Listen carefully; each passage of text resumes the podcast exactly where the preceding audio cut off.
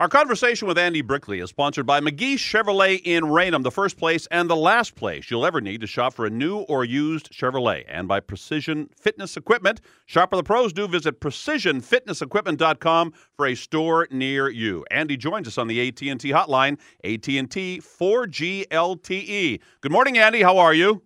John, now you know I went to U N H, and that's not uh, Big Sky Conference, but I, too, was a Mister Irrelevant, so if you want to pass that information along. Yeah, you want to meet her? The, the... She's an attractive young lady, Brick, I'll say that, and she seems to have a very good attitude, which is always important, don't you think? Uh, always. Attitude is very high on everyone's list what, as far as we're concerned, right? What number did you go in the draft? Uh, two hundred ten. There were twenty-one teams in ten rounds. Did you? Was it better to get drafted at two ten or be a free agent? If if they'd, someone else had gone two ten, would you have been better off?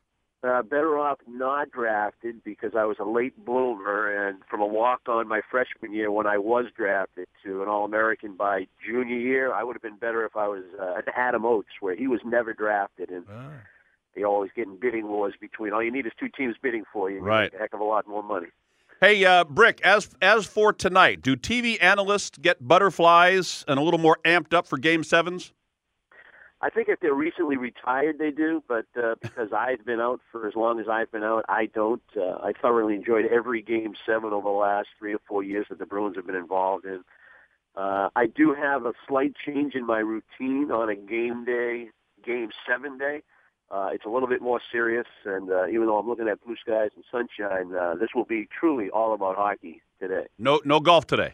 No golf. No golf. Hey, what matters most tonight of the three following things? The Bruins' recent success in seven-game situations versus the Caps' recent failures in those same situations, uh, Thomas's experience versus Holtby's inexperience, or home ice advantage. Of those three factors. Wow. Um, none of the three are all that high on my list, to be honest with you, John. I think the Tim Thomas issue, uh, and I don't think it's because Holtby's inexperienced, I think the fact that Holtby's getting most of the attention, mm-hmm. that he's been the better goalie in this series, I think might work in Tim Thomas's favor going into Game seven.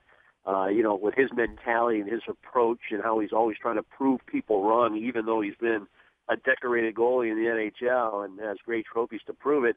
I think there's a little of that going on coming into tonight, and I think that might work in Boston's favor. What is high on your to-do list then? Well, um, you know, it, it, sometimes it's an overused term in the playoffs, but it's will to win. You know, you can look at all the X's and O's and the matchups that you're trying to get, and as far as the Bruins are concerned, the elevated play of their top six, especially in Game six, the way Krejci and Lucic started to finally show up in this series as far as the offensive side of the puck's concerned. Uh, but it's all about the control of your emotions. You know, fear and guilt are great motivators, and the fear of losing, the fear of going home, you have to be able to channel that fear into something positive, and then that's where the experience, I think, starts to come in. Mm. The Bruins uh, that were around for Game seven losses uh, three years ago, two years ago, and then the, the three Game seven wins a year ago, the guys that experienced both sides of that, I think they have a better handle on how to handle the emotional side of the game, getting ready for Game seven. And again, I put that check mark on the side of the Bruins. Well, what what on do you give? What edge do you give uh, Washington, uh, Andy? What doesn't favor the Bruins tonight? The fact that uh, they have the underdog mentality. I think there's less pressure on them. The fact that they've won twice in Boston in this series. And the expectation that this game will be no different than the first six, meaning low-scoring, one-goal game that both teams play the way they've played. Washington obviously believes they have every opportunity to win a game. They feel like this series could very well be over, given the fact that they lost in overtime on home ice in Game five, uh, in Game six. Hey, we, we've been discussing the officials. That goes without saying, and this time of year, they're always a factor. Do you I, I, a couple things. Do you think Marchand flopped, and do you think the call, uh, the the – the hook, or it's called, it was called a slash on Pouliot with three minutes left. Was that a legit call, or should that should they let that slide because of the time in the game and the and, and the moment and, and, and the importance of that those final few moments of the game? Well, first of all, uh, Marchand, sure, he embellishes at times. Uh, doesn't make him unique in this league. Doesn't make him unique in this series. Right. Uh, Washington has their share of guys that have tried to got some calls as well. Uh, that being said.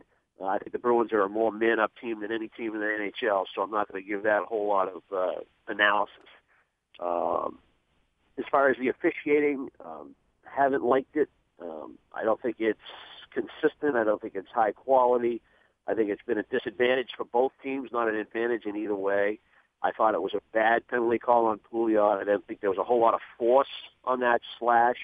I guess if you technically look at it, and you know, by the order of the law or the rules, maybe it's a slash. But uh, come on, you know, you have to have a feel for the game, and that's my biggest argument with the officiating today. That uh, not everything's black and white, so your officials have to have an understanding of the game and what's really a penalty and what constitutes a penalty, given the time, the score, the importance. I mean, that those are all. Well, yeah, but what if that if, if that call were made on Pouliot in the first three minutes of the game or the first three minutes of the second period? Would you have the same feeling? Uh, no, I mean, yeah, I'd have the same feeling that I still wouldn't call it, but I wouldn't right. call it in the first three minutes of the period anyway. I mean, that, that that's not to me that's not a penalty. Period. Andy, are there books on officials in the National Hockey League? In other words, does Julian, do Julian and Hunter have a preference as to who will officiate tonight's game like they do in the N B A? Yeah, it's a mental book, John. It's uh, it's nothing that's written down in black and white. Right. Uh, you get to know the officials. You know their tendencies. You know their personalities. Uh, you know, and, and you know as a coach going in whether you think it's going to hurt or help or be indifferent. And, uh, yeah, we saw a Game seven last year, Tampa-Boston. I don't think there was a penalty in the game, right. and the Bruins end up one nothing. And uh, because the Bruins fans are on the winning side, you know, one of the greatest games ever. But when you just look at it, whether you were, had a rooting interest in either direction, it was a great game. The officials were were were they had nothing to do with it. They did the right things. They let them play. Nothing got out of hand. Uh, so much at stake, and that's where we're at tonight. Are you aware of any official that would be really, really good for the Bruins tonight or really, really, really bad for them? Uh, no. No? no and, and, and I'm a bad guy to ask that question because I really try not to pay any attention to them. Yeah.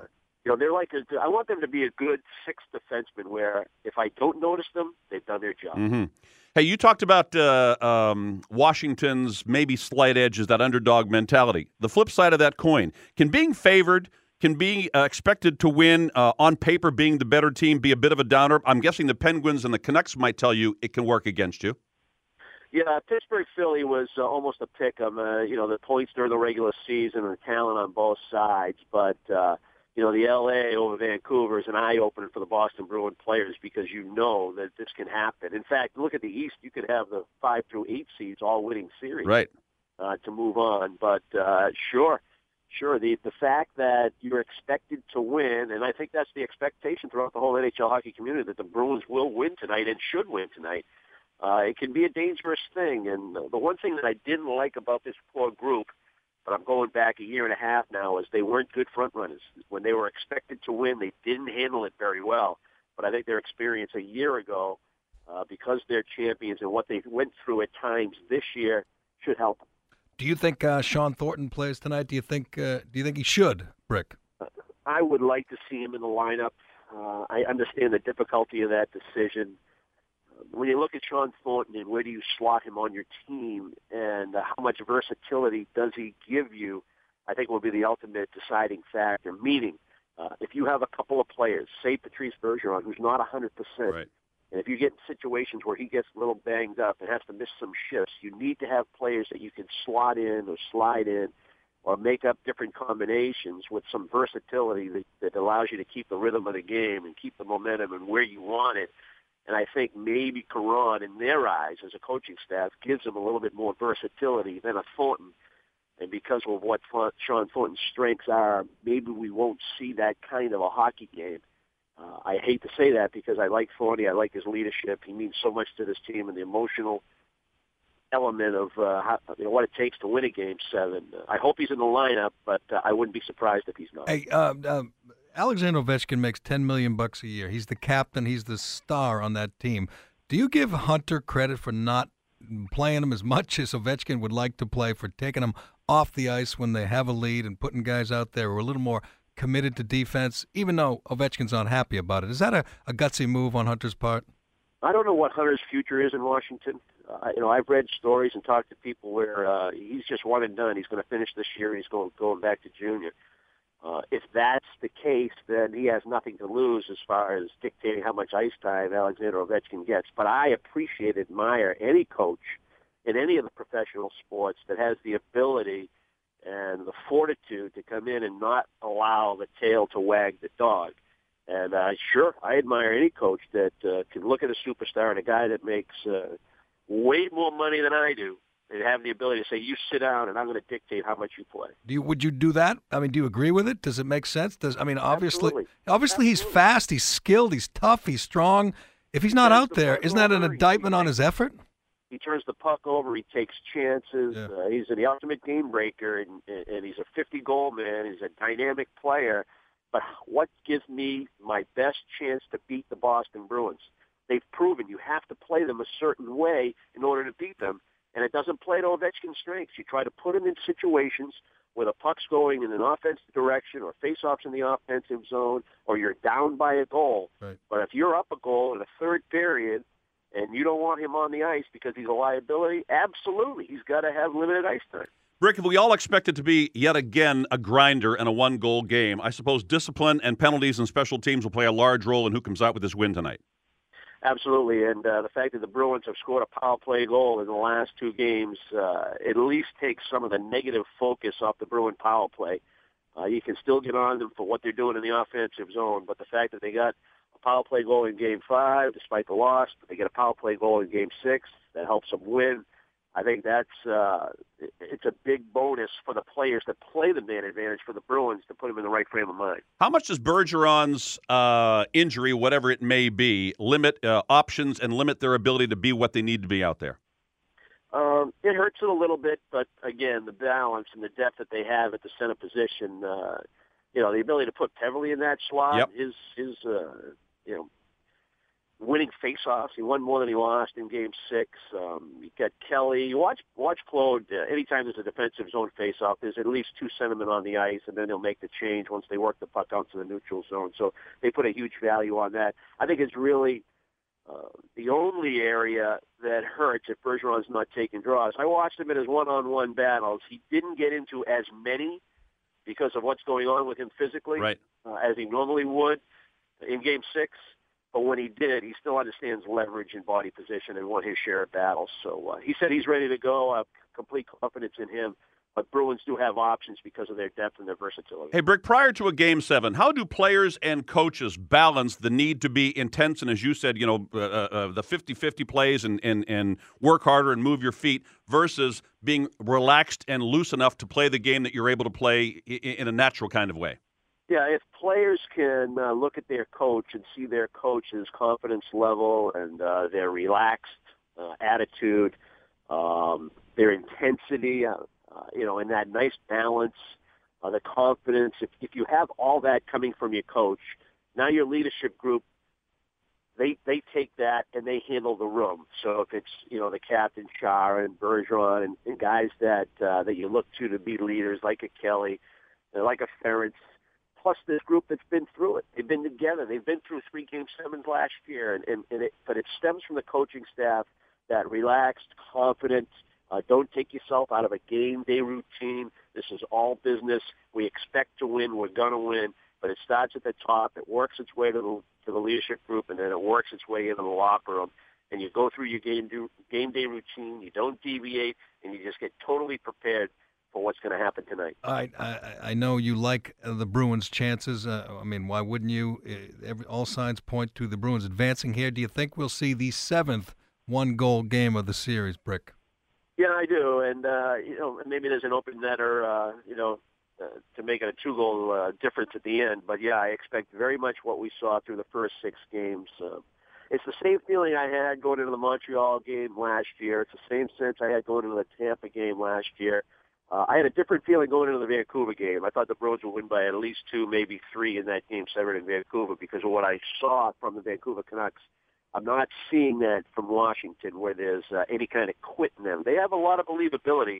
I didn't see that from Vancouver going into Game seven, so I expect, yeah, very much what we saw through the first six. Final question, Brick, and it's uh, crystal ball time. Goaltenders aside, who do you predict will be the number one star of the game? Come on, we're putting you on the spot here. Uh, all right. Uh, Wow. I'm going to go with Dennis Seidenberg. Seidenberg. Yeah. We'll we're, see. We're taking Ovechkin out of the out of commission here. Is that what? Uh, hey, you know, we had when we get into overtime in Game Six. You know, everybody in the media that's uh, scrambling around, getting ready for uh, after the overtime win. Uh, you know, we had that uh, pool going for game winners, and I was a little disappointed some of the Boston media were picking Washington Capitals. Mm. Well, it happens. It'll it'll be fun to watch. It'll it'll be fun to watch play out tonight, Brick. We'll be paying attention. Thanks for the time. We'll talk to you down the road. Okay, fellas. Andy Brickley with Dennison Callahan on the A T and T hotline, A T and T four G L T E. He's brought to you by McGee Chevrolet in Raynham, the first place and the last place you'll ever need to shop for a new or used Chevrolet. And by Precision Fitness Equipment, shop where the pros do. Visit precision fitness equipment dot com for a store near you.